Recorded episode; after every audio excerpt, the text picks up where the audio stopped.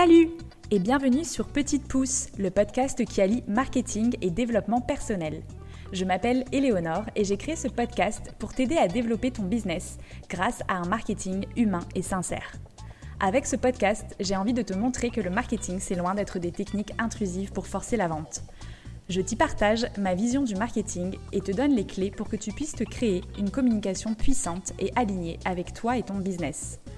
Et comme je suis passionnée de développement personnel, je te partagerai également les réflexions, clés et astuces que j'apprends chaque jour pour t'aider à évoluer et vivre ta meilleure vie.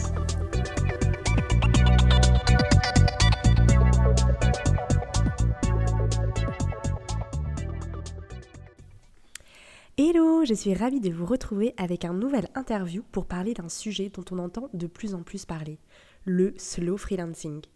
Aujourd'hui, j'ai le plaisir de recevoir Brice Schwartz pour parler de slow freelancing ou comment travailler moins mais mieux. Brice est copywriter, rédacteur web SEO et ghostwriter LinkedIn, mais il est aussi le créateur du podcast Slow Freelancing où il partage sa vision du travail. Son objectif est d'aider les freelances à ralentir en leur partageant une autre approche du freelancing.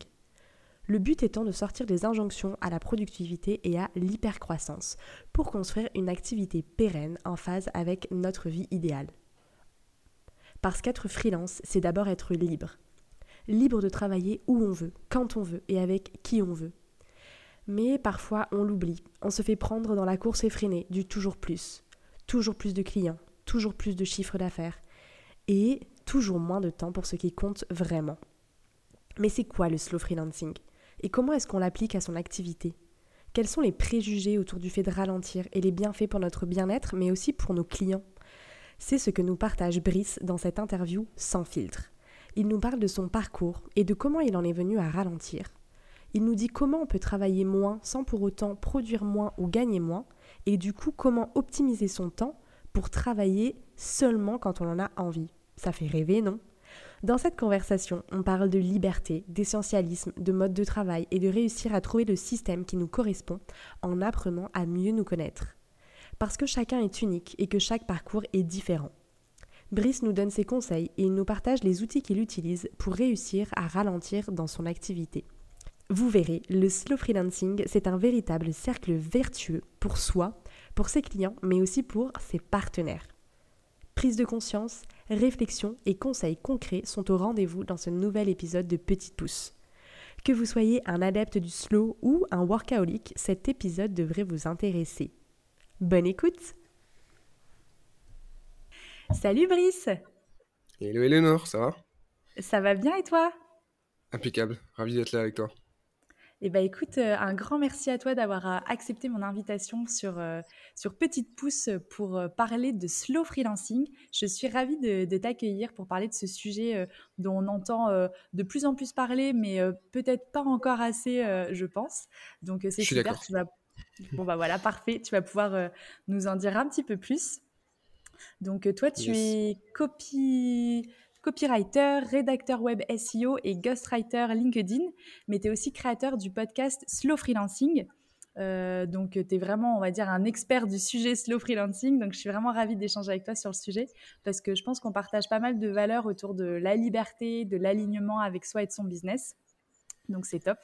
Euh, pour commencer, est-ce que tu peux euh, bah, nous en dire un peu plus sur toi, tes différentes activités? Yes, évidemment. Bah, je te dis, c'est un plaisir d'être ici du coup. Euh, alors moi, je suis freelance depuis 5 ans. Euh, j'ai commencé quand j'étais encore étudiant, donc ça m'a fait un bon job d'été. Ensuite, c'est devenu un bon job étudiant.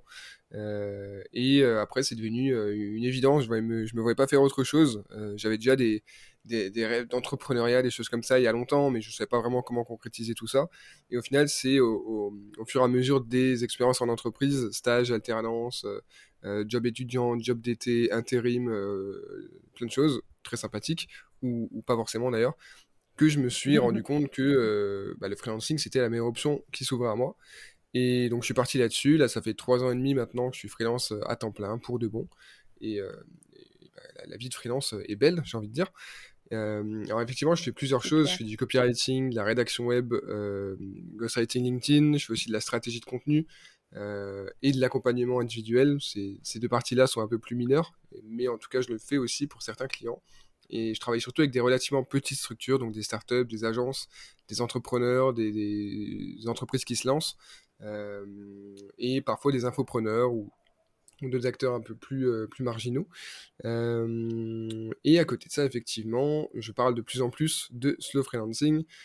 j'ai commencé à en parler à l'été 2021 parce que j'ai essayé de mettre des mots sur la manière dont moi je travaillais.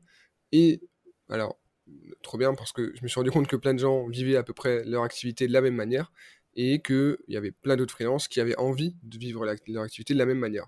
Donc, ça m'a vachement boosté là-dessus. Je me suis dit qu'il y avait peut-être un truc à faire et euh, j'ai commencé à créer de plus en plus de contenu sur euh, ce que j'appelle du coup le slow freelancing, donc on va, en reparler plus tard.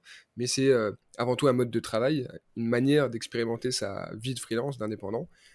Mais évidemment, ça va bien au-delà de ça. Il y a des aspects aussi plus plus limite philosophique, politique, euh, écologique, euh, engagé. Il y a plein de choses qui rentrent en compte. Et au final, j'ai vraiment essayé de, de, théoriser, on va dire, de conceptualiser, de verbaliser la manière dont moi je vivais mon freelancing. Et, et c'est comme ça que s'est fait ce cheminement-là. J'ai pas essayé de, de, changer ma vie de freelance du jour au lendemain. Au contraire, c'est plus naturellement que ça s'est fait. Et ensuite, j'ai essayé de, de, mettre des mots dessus. Euh, et effectivement, en mars 2022, j'ai lancé le podcast, Slow Freelancing, le podcast, avec la newsletter associée, Slow Freelancing, la newsletter, en toute sobriété, euh, pour commencer à, à, bâtir, en fait, on va dire, sur ce concept-là, sur ces termes-là, et euh, essayer de, diffuser, de, propager ces, ces, ces, mouvements et, et, voir un peu comment ça allait répondre en face. Et donc je suis très content parce que là, le podcast, il décolle bien. Euh, il décolle vachement bien. J'ai déjà sorti euh, presque une vingtaine d'épisodes.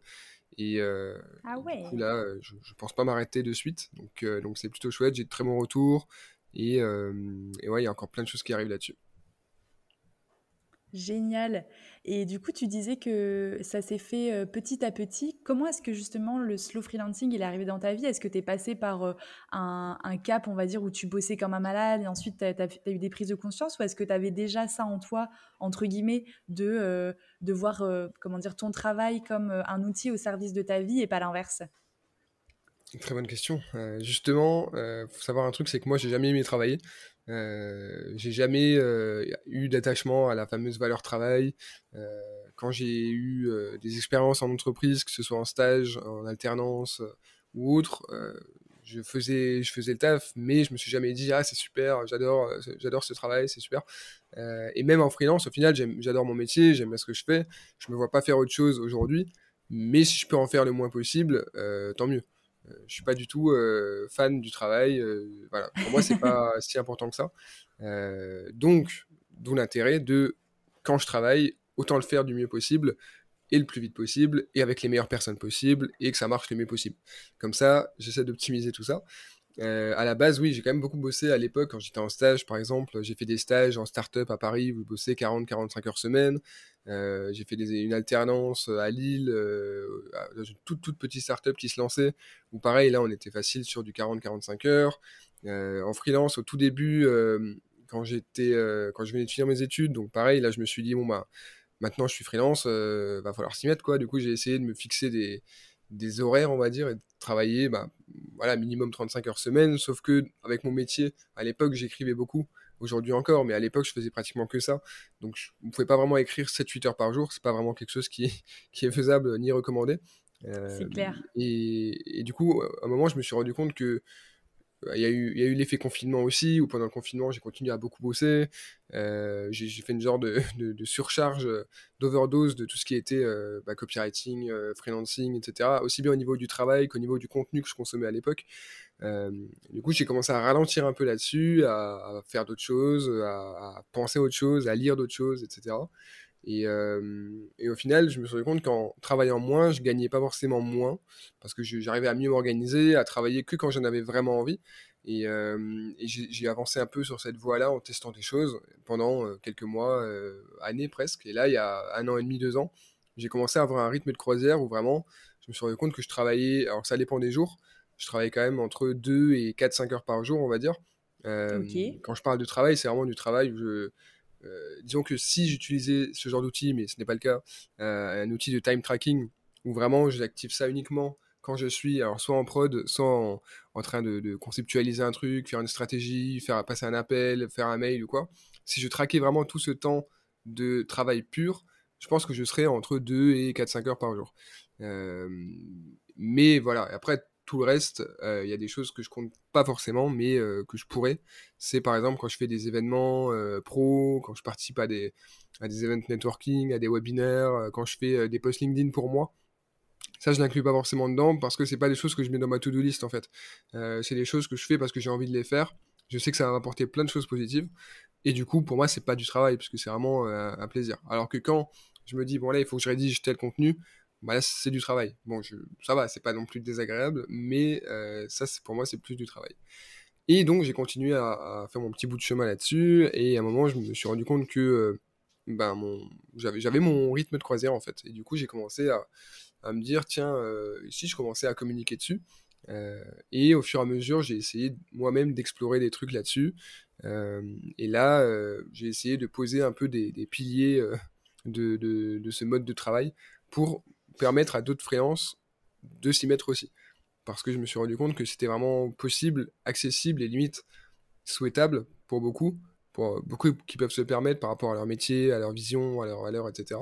Euh, bah, tout simplement de travailler moins, travailler moins en termes d'heures, en termes de temps, sans pour autant produire moins, sans pour autant avancer moins vite dans leur activité, sans pour autant avoir moins de clients et surtout sans pour autant gagner moins. Euh, alors ça peut paraître un peu euh, magique, dit comme ça. Mais il y a, beaucoup de, choses qui entrent en jeu pour que ce soit possible, aussi bien des enjeux de bien-être, de sommeil, de santé, euh, que des enjeux d'efficacité, de productivité, d'organisation, tout ce qui est aussi personal branding, positionnement, marketing, bah, pour, par exemple, quand on n'a plus besoin de prospecter, qu'on n'a plus besoin de faire beaucoup d'efforts, on va dire, pour aller chercher ses clients, bah, tout ce temps euh, d'acquisition client, il est gagné. Euh, quand on utilise des bons outils, par exemple euh, des outils de facturation, de compta, etc., pareil, il y, a des choses qui sont vraiment pas chères, mais qui te permettent d'économiser énormément de temps. Donc il y a plein de choses comme ça qui sont très simples, qui sont gratuites ou qui coûtent pas grand chose, et qui permettent au final de gagner beaucoup de temps. Moi j'ai plein de, de, de, potes, par exemple, qui, qui connaissent pas du tout le freelancing, et qui me disent ouais moi je pourrais pas faire ce que tu fais parce qu'en plus euh, j'imagine que tu passes plein de temps à faire de l'administratif, de la compta, euh, de la vente. Euh. bah franchement je vais passer je sais pas allez une heure par semaine grand max tout compris en dehors de ce que de ce que je fais pour mes clients en fait. Bon après évidemment au début c'était peut-être pas aussi, facile. mais, mais voilà, après, je, je c'est quand même que pour moi, le slow freelancing reste accessible aux débutants dans une moindre mesure évidemment, c'est plus compliqué, il y a plus de travail aussi, euh, mais c'est possible aussi de se dire dès le début, euh, bah, je vais euh, m'organiser de manière à travailler que quand j'en ai vraiment envie, que quand je suis vraiment motivé, que quand je suis plus efficace, je vais travailler que avec les clients qui me conviennent le mieux, je vais avoir un bon tarif, etc. Mais on y reviendra sans doute. Mais complètement, mais c'est vrai que, euh, comme tu dis, il a, fin, toi, il a fallu que tu testes pour te rendre compte euh, de ton fonctionnement et de voir un petit peu ce qui te convenait. Mais c'est vrai que moi, j'ai eu le, je me suis rendu compte de la même chose que toi, c'est que quand tu te bloques un temps plus court, entre guillemets, pour travailler, bah, en fait, euh, comme par magie, ton cerveau, il arrive à faire ce que tu faisais en deux heures, bah, tu arrives à le faire en une heure. Bon, après, c'est sûr qu'il y a aussi l'expérience, je pense, qui, qui, joue et qui fait qu'on est, on est peut-être plus efficace au fur et à mesure de, de, de, ce travail. Mais euh, c'est vrai que tu te rends compte qu'en fait, quand tu te dis, ben, en fait, je vais bosser que 4 heures ou 5 heures dans ma journée au lieu de 8 heures parce que euh, dans le monde salariat, euh, on t'a imposé 8 heures. Donc, au début de ton activité, peut-être que tu te dis, il faut que je bosse 8 heures par jour parce que il faut que je fasse ci, ça, ça. Et en fait, quand tu te donnes que 5 heures pour le faire, tu te rends compte que tu y arrives. Donc, c'est vrai que c'est, mmh. il y a un côté un peu magique, comme tu dis. c'est clair. Mais c'est vrai que comme tu le dis, c'est peut-être plus facile pour, pour un, freelance ou un entrepreneur euh, qui a déjà peut-être quelques clients, enfin que son activité elle tourne déjà, euh, de, de, mettre en place euh, cette vision du travail plutôt que quand tu débutes et que peut-être que tu as effectivement plus de choses à faire et tu as peut-être aussi plus d'entrain de, motivation pour lancer ton activité, tu as envie de faire plein de choses, de développer plein de choses, donc tu n'as peut-être pas la même approche non plus au début d'une activité que bah, voilà, quand tu as un peu ton rythme de croisière qui fonctionne. quoi. Non, c'est vrai, c'est important de le rappeler, mais c'est moi, je fais aussi très attention à ça et j'essaie d'alerter là-dessus aussi. C'est, on voit beaucoup dans le milieu freelance, entrepreneuriat, etc. des, des, des, personnes qui suivent du coup les, les, grands noms, un peu les grands freelances ou les grands entrepreneurs et qui écoutent tous leurs conseils, qui écoutent tous leurs podcasts. Alors, je pense, les freelances encore, ça peut aller, on va dire, parce que freelance, la, l'écart entre les freelances un peu confirmés, stars, et les freelances débutants, il est moins grand qu'entre euh, Jean-Michel qui lance sa startup et euh, Elon Musk par exemple. Et du coup, moi j'écoute très peu les conseils des grands entrepreneurs, etc. Parce qu'en fait, quelqu'un qui a entre guillemets beaucoup de succès, qui a une boîte avec des milliers de personnes et qui est milliardaire euh, depuis quelques années, pour moi ces conseils ils valent absolument rien pour le commun des mortels parce que c'est impossible en fait de se rappeler de ce que c'est d'être débutant et d'être en train de lancer ta boîte et tout quand dans ta vie quotidienne depuis des années tu vis dans, dans l'opulence et euh, tu as des, des, centaines de personnes autour de toi qui te conseillent, qui font plein de choses, etc. Donc c'est pour ça, euh, c'est un peu contre-intuitif et ça va un peu à l'encontre de tout ce qu'on voit, mais c'est pour ça que écouter des entrepreneurs euh, à succès, pour moi, c'est pas du tout une bonne idée. Et euh, je l'ai fait beaucoup, hein, justement, c'est parce que je l'ai beaucoup fait, euh, c'était il y a, a 5-6 ans, j'écoutais tous les podcasts, tous les générations de yourself, toutes les, les, les, nouvelles écoles, tous les podcasts, les premiers podcasts d'interviews d'entrepreneurs. Et à un moment, en fait, tu te rends compte que leurs conseils ne s'appliquent qu'à eux. Parce que déjà, tu as l'aspect. Euh, alors, la plupart d'entre eux viennent de milieux un peu privilégiés, de Paris. Euh, voilà, ils ont, on n'est pas tous nés au même endroit. Euh, et en plus, il y a un aspect biais du survivant qui est énorme. C'est-à-dire qu'ils donnent des conseils qui ont marché pour eux. Sauf qu'en fait, les conseils qui ont marché pour eux, il y a peu de chances qu'ils marchent pour d'autres personnes. Et du coup, c'est intéressant, tu vois, d'avoir des belles histoires, storytelling, c'est, tu ressens de l'émotion, tu es content pour la personne. Mais il faut pas voir ça comme une leçon. Tu vois, euh, c'est pas. J'ai déjà vu des gens qui prenaient des notes quand ils écoutaient des podcasts, d'interviews d'entrepreneurs ou autres. Euh, voilà, moi je suis pas trop là-dedans, je me rends compte que c'est plus dangereux qu'autre chose et on risque plus d'être désillusionné qu'autre chose. C'est pour ça que moi, quand je donne des, entre guillemets, des conseils ou des, des tips, des retours d'expérience sur le slow freelancing, euh, j'essaie le plus possible de, de, de, sortir de ma position en fait. Parce que oui, moi, euh, Brice, qui est freelance depuis 5 ans, qui a créé beaucoup de contenu ces dernières années, qui a une petite audience, qui a des clients en inbound depuis longtemps, évidemment que pour moi, c'est facile en fait d'être slow freelance.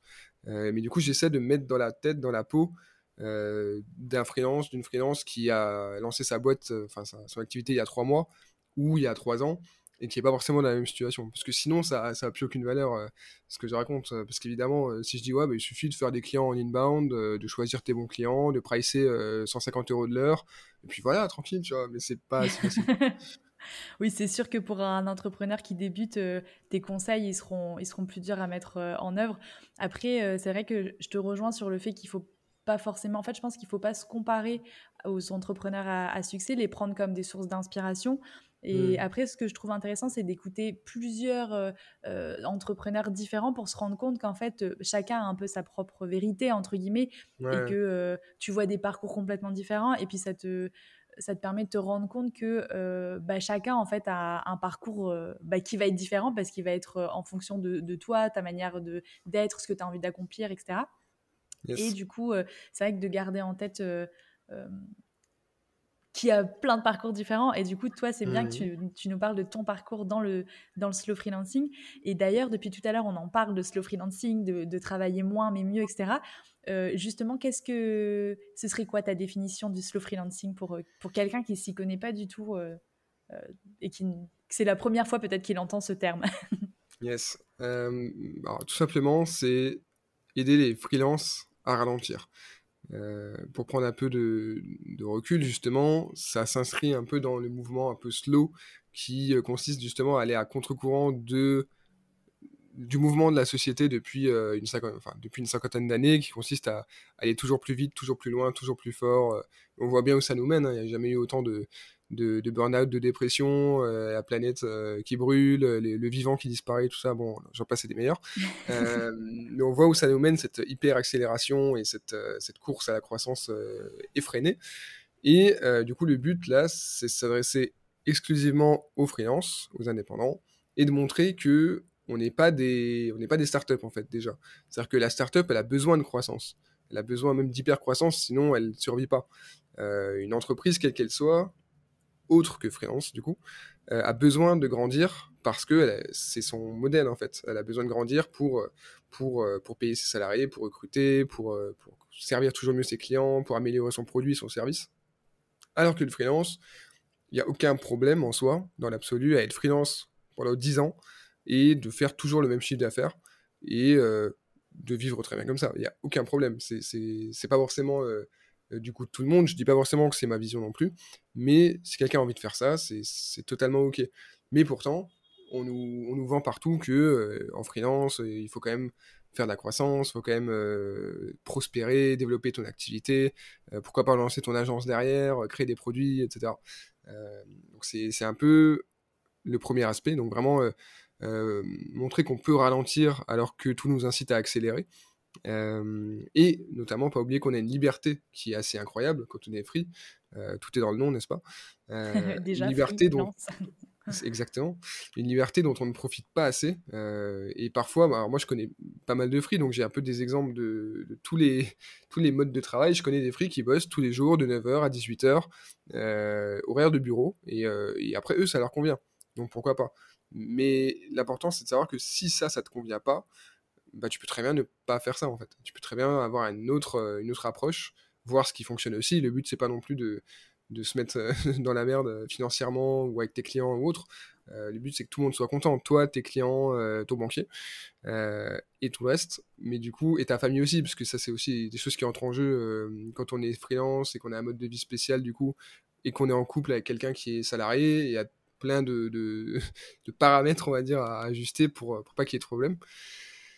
Ensuite, il y a un autre aspect, euh, c'est un peu l'aspect euh, plus pratique, donc c'est vraiment travailler moins, euh, sauf encore une fois si tu adores ton travail et que c'est ta passion, voilà, évidemment tu vas pas travailler moins, mais en tout cas travailler moins, mais mieux, c'est-à-dire essayer de avoir des blocs de temps plus courts, mais pendant ces blocs de temps, avancer plus vite, te concentrer plus, enfin plus et plus et mieux, avec tout ce qui est un peu deep work, Pomodoro, euh, optimiser ta, ton temps de travail. Si par exemple tu te lèves le matin, t'as pas envie, euh, bah, est-ce que tu ferais pas mieux de faire un truc qui te plaît le matin et de bosser un peu plus l'après-midi?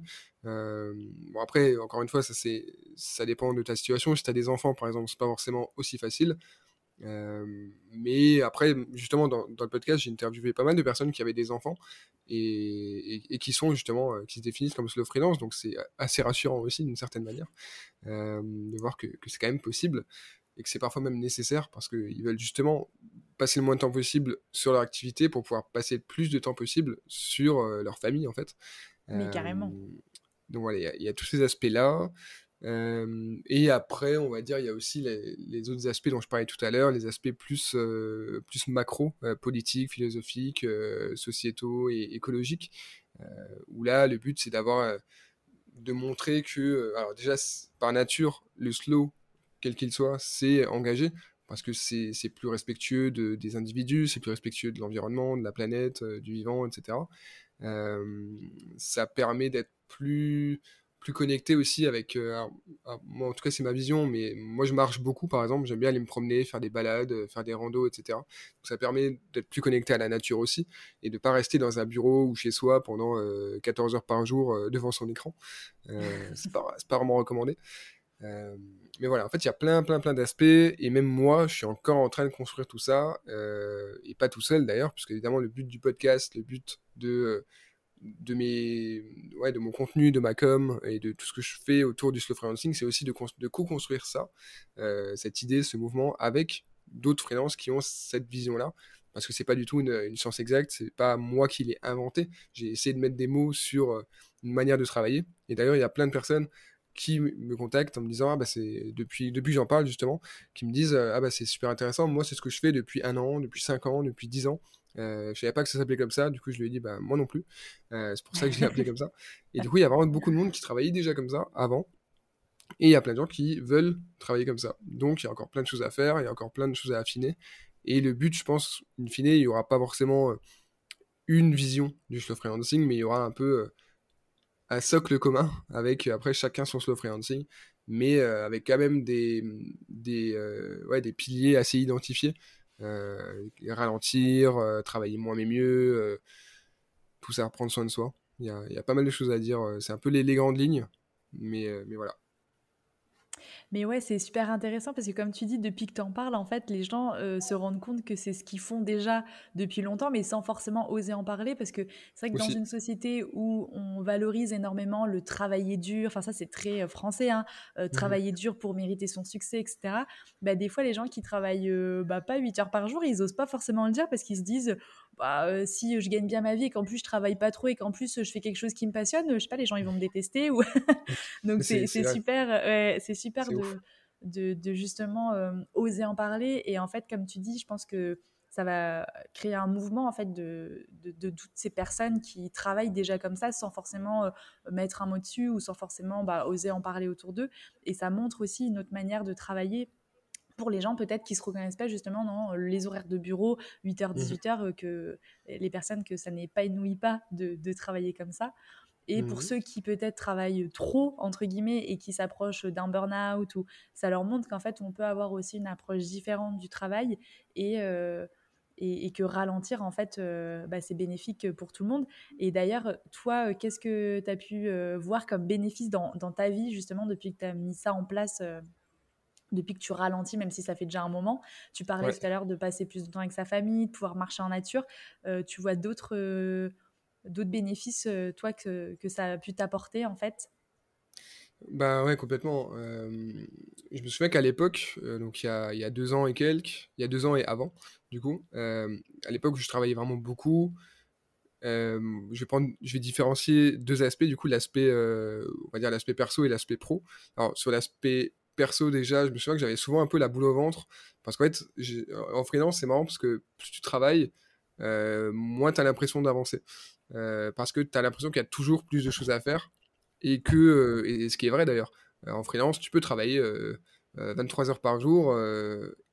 c'est possible en fait. dans le sens où plus tu vas travailler, plus tu auras de travail, plus tu auras de clients, plus tu vas gagner, plus tu vas avancer. si, si, toi, tu te dis pas quand t'arrêter, personne va t'arrêter. Euh, personne va te surveiller, enfin, sauf si tu as des gens autour de toi qui, qui veillent sur toi. Mais sinon, euh, tu peux travailler autant que tu veux. Euh, et du coup, moi, je connais beaucoup de free, et j'étais comme ça avant aussi, qui savent pas quand s'arrêter de travailler parce qu'ils ont l'impression de jamais en faire assez. Euh, et c'est un peu humain dans le sens où euh, tu te dis, oui, mais du coup, plus je travaille, plus je gagne d'argent. Du coup, si je travaille moins, je risque de gagner moins, donc je risque de me retrouver dans la merde. Euh, et puis même, il faut que je construise mon activité. du coup, si, si je fais pas les efforts maintenant, plus tard, je le regretterai. Il y a plein de choses comme ça. et du coup, à l'époque, j'étais un peu dans cette idée-là. Et, après, quand j'ai commencé à ralentir et à, bosser moins, au début, alors c'est intéressant ce que tu disais tout à l'heure sur le fait de ne pas l'assumer. Euh, même moi, j'essaie de, me rassurer, de, dire aux autres, non, mais oui, je travaille, euh, ouais, je sais pas, 5, 6, 7 heures par jour. Euh, en vrai, pas du tout. Hein. Mais je disais quand même ça, je sais pas pourquoi, je ne l'assumais pas forcément. Mais je savais bien que je commençais à bosser moins que ça. Mais c'est vrai qu'au départ, c'est bizarre. Et d'ailleurs, aujourd'hui, quand. parce que forcément, je partage beaucoup de contenu sur slow freelancing, sur mes réseaux, notamment Instagram par exemple, où c'est perso pro. J'ai des gens qui me suivent pour perso, des gens qui me suivent pour le pro. Et, du coup, le contenu, je mélange un peu tout parfois. Et d'ailleurs, c'est, ça va peut-être changer bientôt. Mais euh, du coup, j'ai tous mes potes qui, euh, qui, se foutent de ma gueule, hein, clairement, et qui me, qui me disent que, que, je suis un peu un branleur, etc. Mais après, ils ont compris. Moi, je leur explique tout. Euh, je leur explique comment ça se passe, etc. Mais ils ont quand même l'impression que, que je suis un peu en train de, je sais pas, de, de profiter d'un système bizarre qu'ils comprennent pas trop. Parce que, par exemple, j'ai des potes qui sont ingénieurs. Bah, eux, c'est à des années-lumière de ce qu'ils connaissent. Euh, l'ingénieur, euh, il, bosse, il bosse, euh, il bosse 8, 9, 10 heures par jour. il gagne bien sa vie, il fait des choses très concrètes. et c'est comme ça, quoi. Il y a... Et du coup, moi, ce que je fais, c'est tout l'opposé, quoi. C'est vraiment, je fais, je fais quelques heures par jour de chez moi, dans des cafés, dans des coworking. je gagne encore mieux ma vie qu'eux, du coup, ils comprennent pas trop. T'es un ovni, quoi. c'est un peu, voilà, c'est un peu bizarre cette histoire. Et du coup, ils se moquent un peu de moi, mais après, on, on en rigole, quoi. Mais c'est juste que, mais je comprends complètement que dans leur tête, ça a l'air d'être un truc, mais euh, enfin, tu, tu, fais, tu vends de la drogue en fait, c'est pas possible cette histoire. mais vraiment, et du coup, euh, du coup, donc je te disais au niveau perso, ça allait mieux aussi, j'avais moins de stress, moins de pression. Et c'est pas, c'est un peu paradoxal, tu vois. Mais moi, moi, j'ai, moi, j'ai, moi, j'ai travaillé. Euh, moi, j'ai eu de pression parce qu'aussi, je me suis rendu compte que, bah, le, enfin, je me suis rendu compte j'ai plus conscientisé que mon travail c'était pas ma vie. Euh, je trouve que quand on est freelance, on a très souvent tendance à se perdre un peu dans son identité de freelance et à se dire bah, moi je suis je suis je suis freelance, je fais du copywriting et à côté de ça, oui, c'est vrai que j'ai deux trois passions mais quand même moi je suis freelance. Alors qu'en vrai, en plus vu qu'on a plus de temps, de liberté, de, de, possibilités que les autres, on a encore plus de temps pour consacrer du, temps à ses passions, à d'autres choses. Et du coup, aujourd'hui, le freelancing, c'est une partie de ma vie. Mais limite, maintenant, quand on me demande, ah, tu fais quoi dans la vie? Bah, Je vais dire que je suis freelance, je suis indépendant et tout le, tout le blabla. je crée des podcasts aussi. Et à côté de ça, je sais pas, je fais de l'impro, je fais du sport, je fais plein de choses. Et, c'est important, je pense, de pas juste s'identifier comme freelance parce que c'est que l'aspect pro. Et bah, après, c'est encore tout un autre débat sur qu'est-ce que l'identité quand on te demande ce que tu fais dans la vie, est-ce que tu réponds ton métier ou est-ce que tu réponds moi dans la vie, j'adore la voile, je sais pas. mais bref, voilà pour l'aspect perso. Et l'aspect pro, alors je me suis rendu compte que quand j'ai commencé à lever le pied, mes clients étaient plus satisfaits parce que bah forcément, quand je travaille sur un contenu, c'est que j'ai vraiment envie de le faire, que je suis vraiment en forme, que je suis pas fatigué, je suis, je suis motivé. Donc ce que je vais faire, ça va aller beaucoup plus vite. C'est pour ça, par exemple, euh, en rédaction web, à l'époque, je faisais partie de communautés euh, avec pas mal de rédac web et euh, il y avait des sondages qui passaient sur combien de temps vous mettez pour rédiger un article de 1000 mots, par exemple. Et moi, je disais qu'en une heure, une heure et demie, c'était bouclé et que c'était normal pour moi. Et il y a des gens qui me disaient, moi, je mets une demi-journée, parfois une journée entière. Donc pourquoi pas, on a tous un, rythme de travail différent. Mais, mais vraiment, au début, je mettais le double, hein, clairement. Au début, je mettais plus de deux heures quelques. Mais après, vraiment, vu que quand, quand je me mets sur l'article, je sais que je vais pas le lâcher avant d'avoir fini. je m'y mets, je fais plus que ça.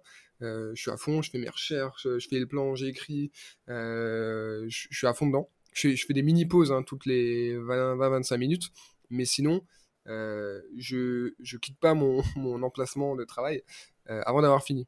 Et du coup, je vais mettre une heure, une heure et demie, je me relis, bim, j'envoie, allez, c'est parti, je peux rayer ça de ma to-do list et c'est fini, quoi. Donc, donc voilà, une, certaine, une certaine vision de l'efficacité. donc mes clients étaient plus satisfaits. et aussi, j'ai ouais, commencé à prendre du recul un peu sur tout ça, à pouvoir aussi me, me, dire quels sont les projets qui m'intéressent le plus. après, aussi au fur et à mesure, forcément, j'ai eu de plus en plus de clients entrants, de demandes entrantes. Parce que bah, au, fur et à mesure, je continue à, créer du contenu sur LinkedIn et ailleurs. Donc forcément, il y, a, plein d'aspects qui entrent en jeu. et, aujourd'hui, bah, forcément, ça, va bien là-dessus parce que j'ai beaucoup de clients en inbound. Je choisis vraiment les projets qui me plaisent le plus je travaille seulement quand j'en ai vraiment le plus envie. Bon, je travaille quand même tous les jours, hein, pratiquement, et je prends assez peu de vacances. Ça, c'est encore un autre sujet hyper intéressant, euh, parce qu'au final, slow, euh, etc., euh, belle habitat, ce que tu veux, mais je prends en moyenne trois semaines de vacances par an. parce qu'au final, j'ai pas besoin de vacances. C'est ce que j'allais dire, parce que du coup, comme tu vis pas ton quotidien comme une contrainte, entre guillemets, tu as peut-être moins besoin d'aller couper euh, pour faire des, vacances parce qu'en fait c'est comme si tu prenais un peu de vacances tous les jours on peut dire ça comme ça ouais c'est ça c'est qu'en fait je profite tous les jours de faire des trucs qui me plaisent euh, d'aller euh, pas j'ai envie de, faire du sport bah, je peux faire du sport tous les jours j'ai envie de voir des gens je vois des gens pratiquement tous les jours je sais pas je veux lire je veux jouer à la console je veux je, veux, je sais pas regarder des vidéos des choses comme ça ça je le fais tous les jours en fait et, et même en fait vu que j'habite à Aix-en-Provence euh, ce qui n'est pas le coin le plus dégueu de France. Euh, il y a la nature juste à côté. Euh, je vais souvent à Marseille aussi. Donc il y a plein d'activités, il y a plein de choses, il y a plein de, de, vie, de vie culturelle et artistique. et la nature est vraiment juste à côté. Je peux aller dans la nature à pied de chez moi et aller me faire des balades au milieu des cigales et des, des garilles. Et, ça, c'est fou. Mais après, forcément, si j'habitais à, à Paris-Centre ou, ou, ailleurs en France, dans une ville une, autre ville, ce serait pas, ce serait pas pareil. Il n'y aurait pas cette, cette, cette possibilité d'aller se changer les idées aussi facilement. Donc tout ça, ça, ça joue aussi. Et sur le fait que je prends très peu de vacances et je me sens jamais justement obligé de prendre des vacances. Je me dis jamais, oh là là, ça va pas du tout là, il faut que vivement les vacances, il faut que je me fasse un, petit trip. mais justement, je pense que je vais quand même essayer de, de m'imposer ça cet été parce que si moi je me l'impose pas, personne va me l'imposer. Et si je si, si j'en prends pas en août, bah, j'en prendrai pas jusqu'à décembre. Du coup, parce que là, justement, c'est l'été, donc forcément, les clients sont tous un peu en vacances, un peu plus chill. Oui, tu as moins de demandes aussi à cette, dans cette période, donc c'est peut-être aussi le moment de, de t'obliger à prendre des vacances. c'est maintenant que jamais. et, ça, c'est un truc aussi que mes clients apprécient, c'est mes clients récurrents en tout cas, c'est que justement, bah, je suis toujours là, en fait. il y en a certains avec qui je travaille très régulièrement, tous les mois, depuis des années mais c'est pas un énorme volume. mon plus gros client, c'est un client pour qui je dois bosser je sais pas, peut-être 5-6 heures par semaine. Et, euh, et, du coup, vu que je prends pas de vacances, que c'est toujours régulier. Quoi. Y a pas, c'est très très rare les moments où je pars une semaine ou deux semaines euh, et où du coup, il euh, faut, gérer un peu ça autrement, faut prévenir à l'avance, etc. et, donc ça c'est pour le récurrent et pour le ponctuel. quand par exemple c'est une refonte de site, il faut faire tous les textes du site ou alors faire des emails pour une campagne ou autre.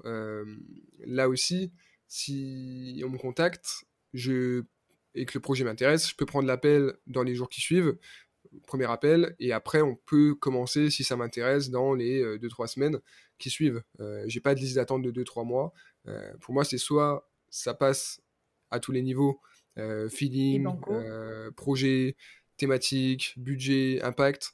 Et là, bah, du coup, on signe et ça part d'ici d'ici une dizaine de jours, 10-15 jours soit c'est non, et, euh, et, je recommande quelqu'un du coup. Euh, je, je laisse jamais mes clients euh, comme ça.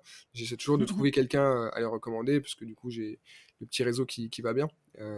donc je fais souvent des, des, passes décisives à des, à des copains freelance, mais, mais voilà. Bah c'est franchement quand tu exposes tous les bénéfices, je trouve que ça montre en fait aux, aux, auditeurs et aux auditrices le cercle vertueux que ça apporte parce que déjà toi, euh, ben, tu es bien dans ta, dans ta vie, dans ta peau, etc. Tu peux faire ce qui te passionne au quotidien, donc tu ressens moins besoin de faire de vacances, tu es moins stressé, tu peux passer plus de temps avec euh, les gens que tu aimes, enfin voilà, passer du temps dans, dans ce qui te fait plaisir et ce qui te nourrit. Tes clients, ils sont contents parce que du coup, comme tu travailles dans les moments où tu es inspiré, où tu es créatif, où, où tu as vraiment envie, bah forcément, tu vas produire du contenu de qualité pour eux.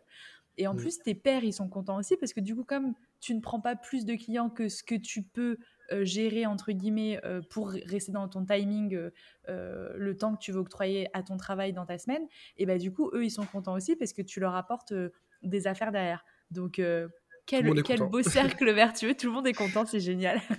non, c'est clair. C'est clair. C'est un peu l'idée et c'est pour ça que je me dis, mais en fait, c'est trop bien, c'est important d'en parler et de et, justement d'aller aussi affronter un peu les, les idées reçues, les clichés, etc parce que forcément ça plaît pas non plus à tout le monde. Euh, et du coup sur LinkedIn parfois il y a des petits débats, euh, tout ça justement euh, sur les idées de est-ce que le freelancing c'est pas quand même un truc de, de feignant Il y, a plein d'idées comme ça qui sont intéressantes. Et, et, justement ou alors j'avais une très très une très très bonne question qui était comment faire comprendre à ton client que du coup tu vas pas le, surfacturer parce que justement tu bosses pas beaucoup donc tu vas le facturer deux fois plus vu que tu vas bosser deux fois moins. Il y a plein de questions comme ça hyper intéressantes qui doivent être, euh, être, euh, être traitées on va dire. Mais, euh, mais oui, clairement, je pense que ça, ça peut bénéficier à beaucoup de monde, cette idée de, slow freelancing. Euh, ça peut pas convenir à tout le monde non plus, à tous les freelances non plus, parce que quand tu es, par exemple, développeur et que tu bosses souvent chez le client, Là, euh, tu vas pas aller dire à ton client, ouais, moi je viens, je viens que 3 euh, heures cet après-midi par contre. Donc c'est, ça dépend vraiment du métier, ça dépend de, de plein de choses, mais euh, en tout cas pour celles et ceux qui peuvent se le permettre, ça peut apporter beaucoup de choses. Si tu en as vraiment envie, encore une fois, c'est pas du tout une, une, obligation, tout comme la croissance et, et la prospérité éternelle n'est pas une obligation, ne sont pas des obligations non plus. Mais complètement. Et c'est vrai que j'aime bien cette, ce, que, ce que tu dis justement de... Euh, il n'y a pas d'obligation en fait. Il faut faire ce qui, ce qui vous convient. Et, euh, et si le slow freelancing, ça parle à ceux qui nous écoutent, euh, c'est génial. Si ça leur parle pas du tout, mais c'est génial aussi. voilà, il n'y a pas de... Il y a, y a, que ce qui nous convient finalement pour, pour se sentir bien dans son quotidien. Et tu parlais des clichés euh, autour du slow freelancing, c'est quoi Si tu peux nous en donner deux, trois que tu as pu euh, avoir en, commentaire ou, euh, ou, de personnes justement qui peut-être connaissent pas bien le sujet et qui peuvent avoir justement ces, ces idées reçues ou ces préjugés? Ouais, ouais, complètement. Bah, justement, il y a cet aspect de c'est un truc de feignant, etc. Alors, moi je réponds, bah oui, ça peut l'être, mais est-ce que du coup, les feignants sont pas plus efficaces, euh, produisent pas des choses de meilleure qualité euh, que les autres? Parce que du coup, vu qu'ils aiment pas travailler, vu qu'on n'aime pas travailler, ce qu'on fait, on le fait à fond et, on veut que ce soit vite fait, bien fait, mais au sens le, plus vertueux du terme, on va dire. pas vite fait, bien fait au sens bâclé, évidemment. Il y a cet aspect justement de la facturation qui peut faire peur aux clients, dans le sens où bah, du coup, lui, il veut travailler moins, bah, forcément, il doit facturer plus. Et du coup, pourquoi est-ce que je travaillerai avec lui alors que ce qu'il fait, c'est peut-être du même niveau que, euh, que le collègue euh, qui bosse, entre guillemets, normalement. Euh, et du coup, pour moi, c'est important de rappeler que c'est dans l'autre sens que ça marche. c'est grâce à ta, ton expérience, ta valeur ajoutée, ton positionnement, ta, ton expertise, que tu vas augmenter ton tarif. Et donc, que tu vas pouvoir travailler moins. ça, et l'aspect, clairement aussi, un positionnement. C'est-à-dire que tu peux et on le voit hein, sur le marché, euh, quel que soit le métier. Il euh, y a des gens qui font exactement la même chose, mais qui se vendent 5 fois plus cher, 5 fois moins cher, parce qu'il y en a un qui va se positionner comme l'expert premium qui vient casser le game, et l'autre qui va se positionner timidement, on va dire. Donc ça, ça joue aussi. C'est pour ça que c'est toujours très dur de parler de tarifs, de pricing sur, sur les, en, freelancing, quoi, parce qu'il n'y a pas de vérité et qu'il il y a autant de, de, de, tarifs que de freelance et que de clients. Et, au final, et que quoi de que tu fasses. aussi derrière. Comment? Et que de prestations offertes derrière aussi. C'est clair, c'est tellement variable. Euh, c'est pas comme une boîte euh, qui vend des produits physiques et que tu peux comparer avec le concurrent qui vend à peu près les mêmes produits physiques. Euh, c'est beaucoup plus subjectif en fait. Euh, donc ça c'est la deuxième idée reçue. Après qu'est-ce qu'on aura encore J'essaie d'en explorer un peu en ce moment justement. Euh, pour trouver tout ça. Ah oui, si, il y a évidemment l'idée que c'est pas accessible pour les débutants, pour les bébés freelance. Euh, alors, c'est moins facile, mais pour moi, ça reste quand même faisable. Euh, dans le sens où il y a plein de règles qui restent totalement applicables, notamment celle de travailler quand on est vraiment le plus inspiré, le plus motivé, le plus en forme, éviter de se surcharger, éviter de travailler avec des clients avec qui ça se passe pas très bien, parce que souvent les clients avec qui ça se passe pas bien, c'est ceux qui vont nous consommer le plus de temps, euh, qui vont nous faire euh, nous générer le plus de stress et qui vont nous rapporter le moins d'argent. C'est souvent lié, c'est bizarre. Euh, après, il y a du quoi comme, comme autre règle encore? Par exemple, tout ce qui est, tout ce qui est pricing aussi, hein, on peut très bien commencer et, se pricer à la moyenne du marché ou même au-dessus. tout dépend de, la valeur perçue, surtout. Mais voilà, il y a plein de choses comme ça qui montrent que quand on est débutant, c'est quand même possible. C'est moins facile parce qu'on n'a pas l'aspect euh, réseau, l'aspect réputation, euh, le, le, personal branding qui va, qui va bien. Mais c'est quand même possible et je pense qu'aussi plus tôt on s'y met et plus facile ce sera d'avancer là-dessus. Euh, moi au début forcément j'ai commencé, j'étais étudiant donc mon pricing c'était un peu n'importe quoi. du coup je me, je me, bradais pas mal vu qu'au final j'avais pas besoin de cet argent là pour, pour, pour payer mes factures. Enfin d'une certaine manière si mais disons que j'avais quand même la bourse à côté, j'avais mes revenus du stage, mes revenus de l'alternance. Au final, ça me faisait un revenu qui me permettait de survivre. Mais je comptais pas uniquement sur le freelance. Et, euh, et du coup, c'est pour ça que j'ai eu du mal ensuite à augmenter mes tarifs, aussi bien factuellement que mentalement. Euh, parce que c'était dur pour moi de faire x1,5, x2. Euh, bon, au final, j'ai quand même, en 5 ans, j'ai quand même fait, je pense, du, du x4. ah ouais, quand même. à l'époque, je vendais par exemple un article de 1000 mots à 40-50 euros, alors que ah maintenant, c'est facile dans les 200. Quoi. Ouais.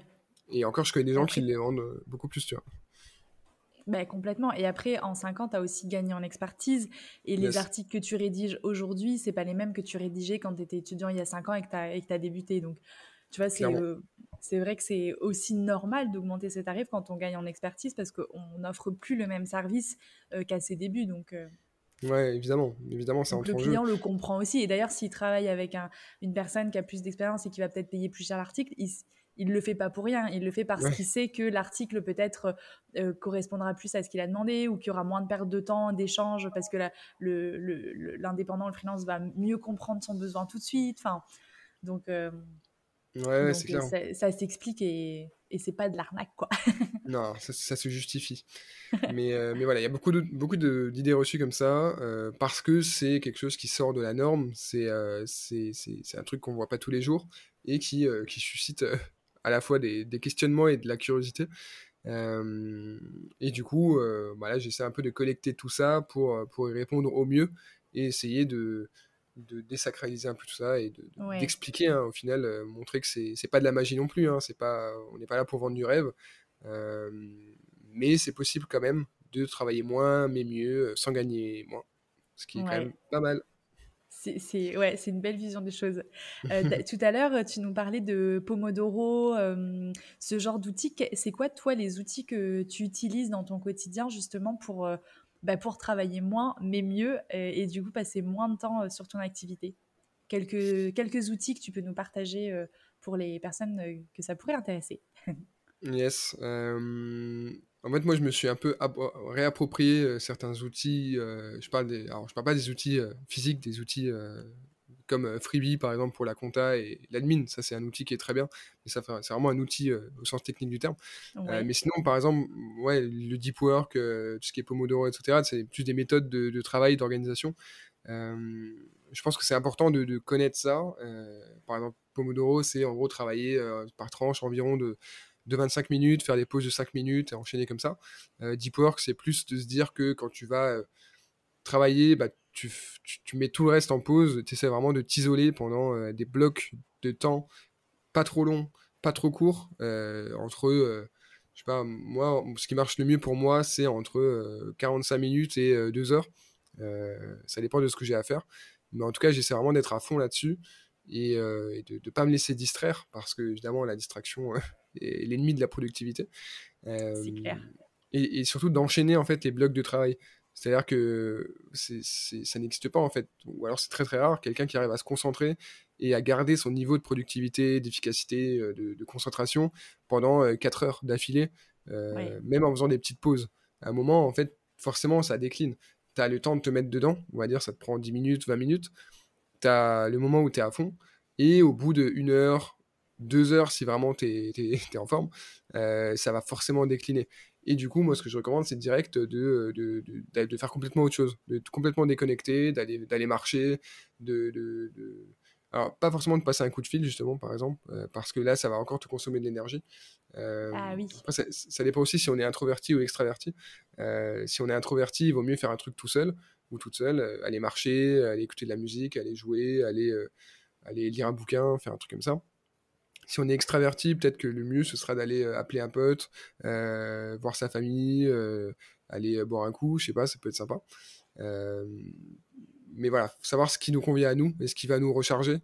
Et, même moi, j'ai fait l'erreur il, y a quelques mois, enfin ces derniers mois plutôt, étant plutôt introverti de base, même si je suis assez ambiverte, on va dire.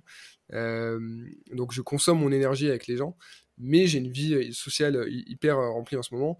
Et en fait, je me rends compte que le temps que je passe avec les gens, ça me consomme de l'énergie qui fait que j'ai beaucoup de mal à travailler derrière. Euh, et du coup, en ce moment, j'ai un peu de mal à travailler. Bon, après, c'est un peu l'été aussi, euh, euh, tout ça. Mais plus je vois de gens, moins j'arrive à travailler.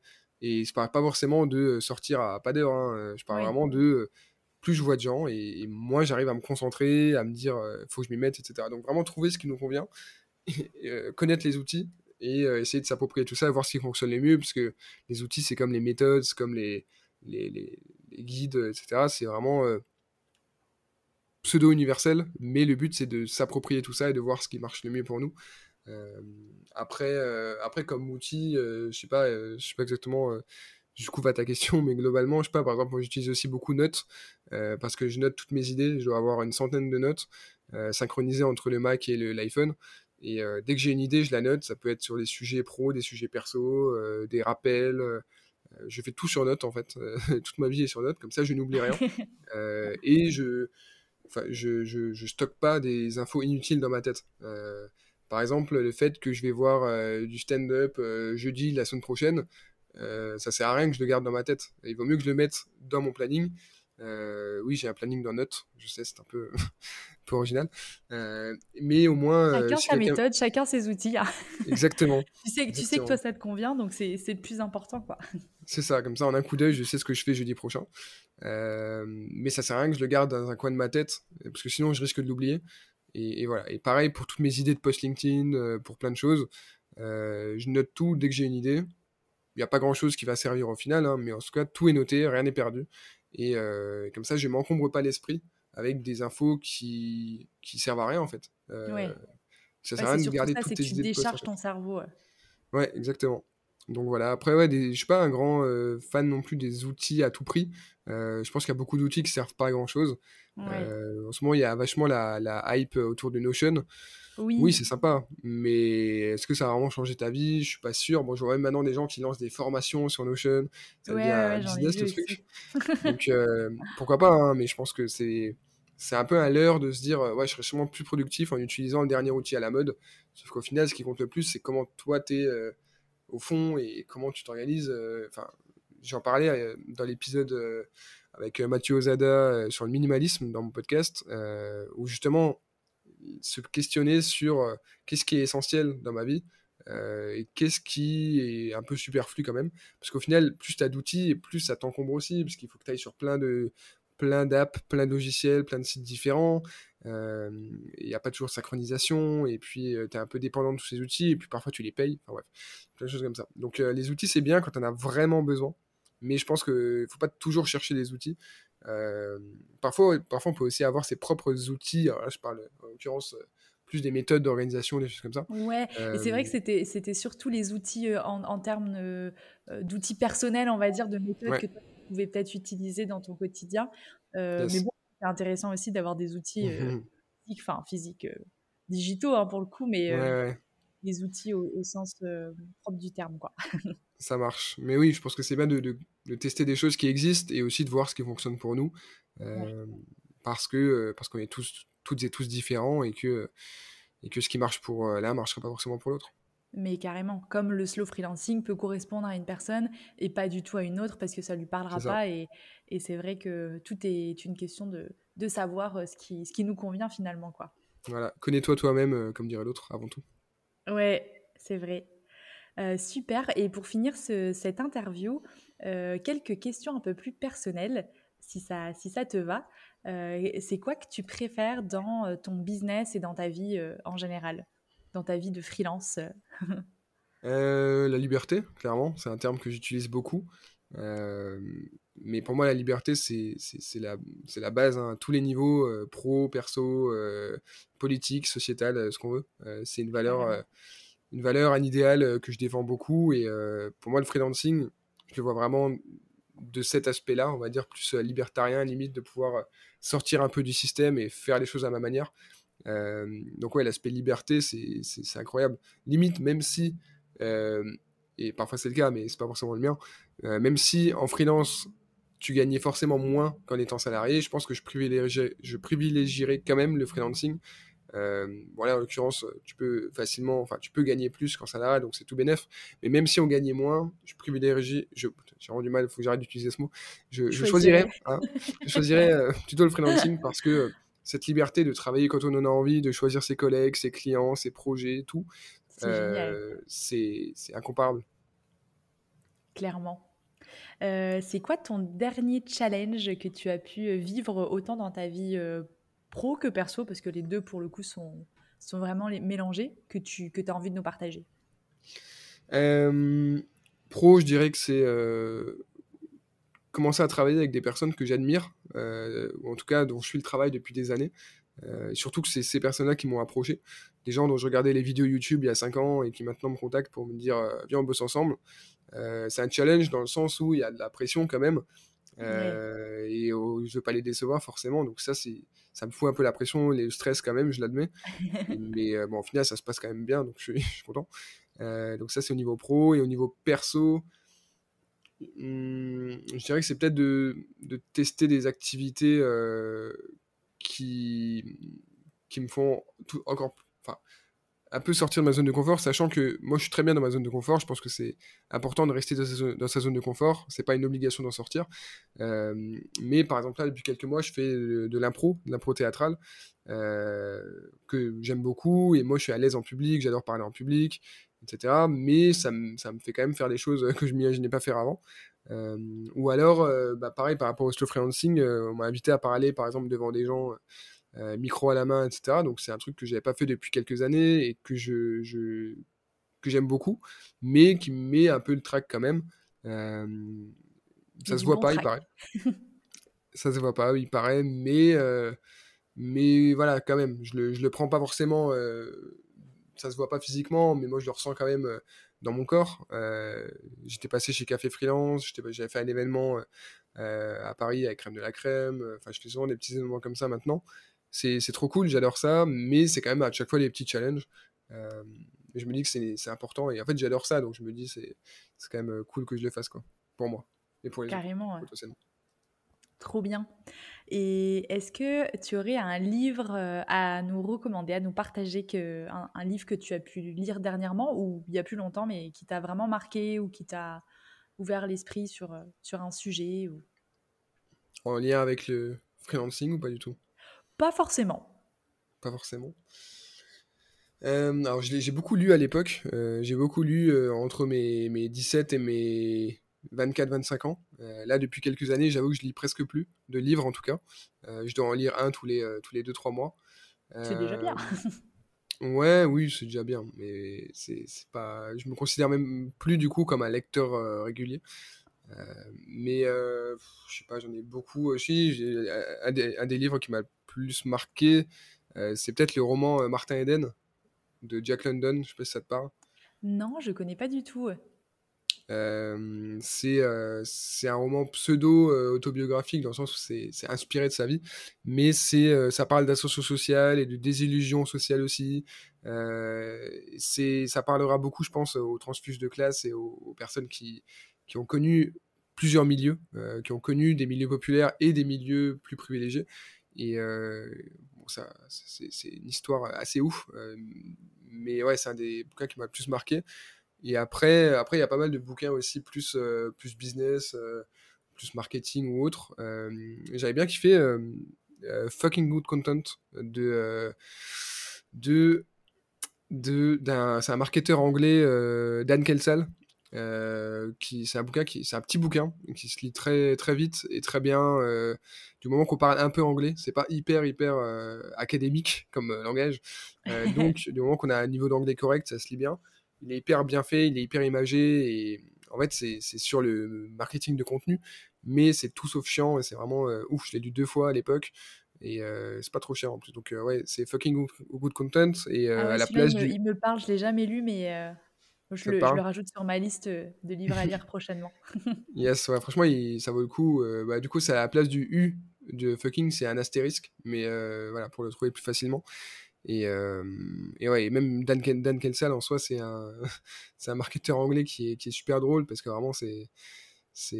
On n'a pas vraiment ça en France, tu vois. Il, il aborde ce sujet-là, mais vraiment, il, démonte tout le monde. Il y, a, y, y, a, un peu du, Gary Vaynerchuk en lui, mais lui, il est vraiment encore plus anti-bullshit.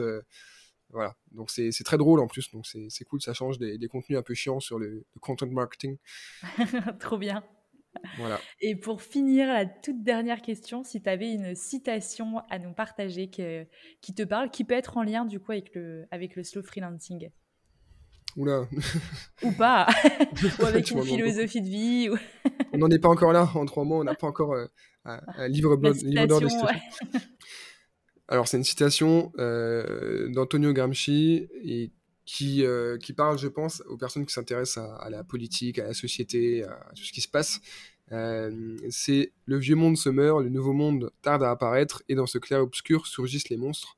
Et euh, c'est une situation qui est très, très belle, très imagée, et aussi très profonde par rapport à tout ce qui se passe en ce moment dans le monde, en France, ailleurs, par rapport à plein de sujets.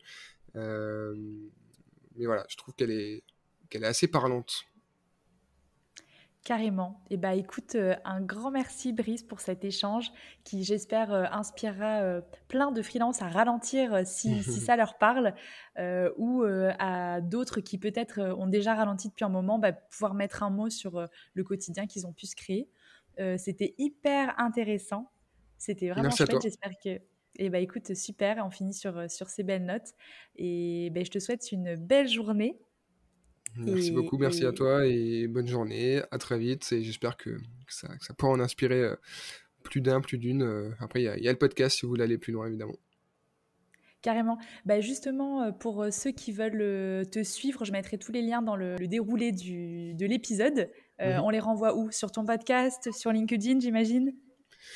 Bah ouais, LinkedIn, je suis toujours hyper actif, dans le meilleur sens du terme. Euh, le podcast, Slow Freelancing, le podcast, qui est disponible partout. Il y a une newsletter aussi associée qui euh, qu'il faut chercher un peu, mais qui, est dans les liens du podcast notamment. Euh, et après à Aix-en-Provence ou à Marseille pour aller boire un verre, avec plaisir. bah super, bah écoute, merci beaucoup Brice. Et puis bah, pour tous ceux qui s'intéressent au slow freelancing, bah, allez rejoindre le podcast et, et, Brice sur LinkedIn parce qu'il partage du contenu très intéressant autour de, de ce sujet. C'est gentil. Merci beaucoup à toi. Merci à toi. À bientôt.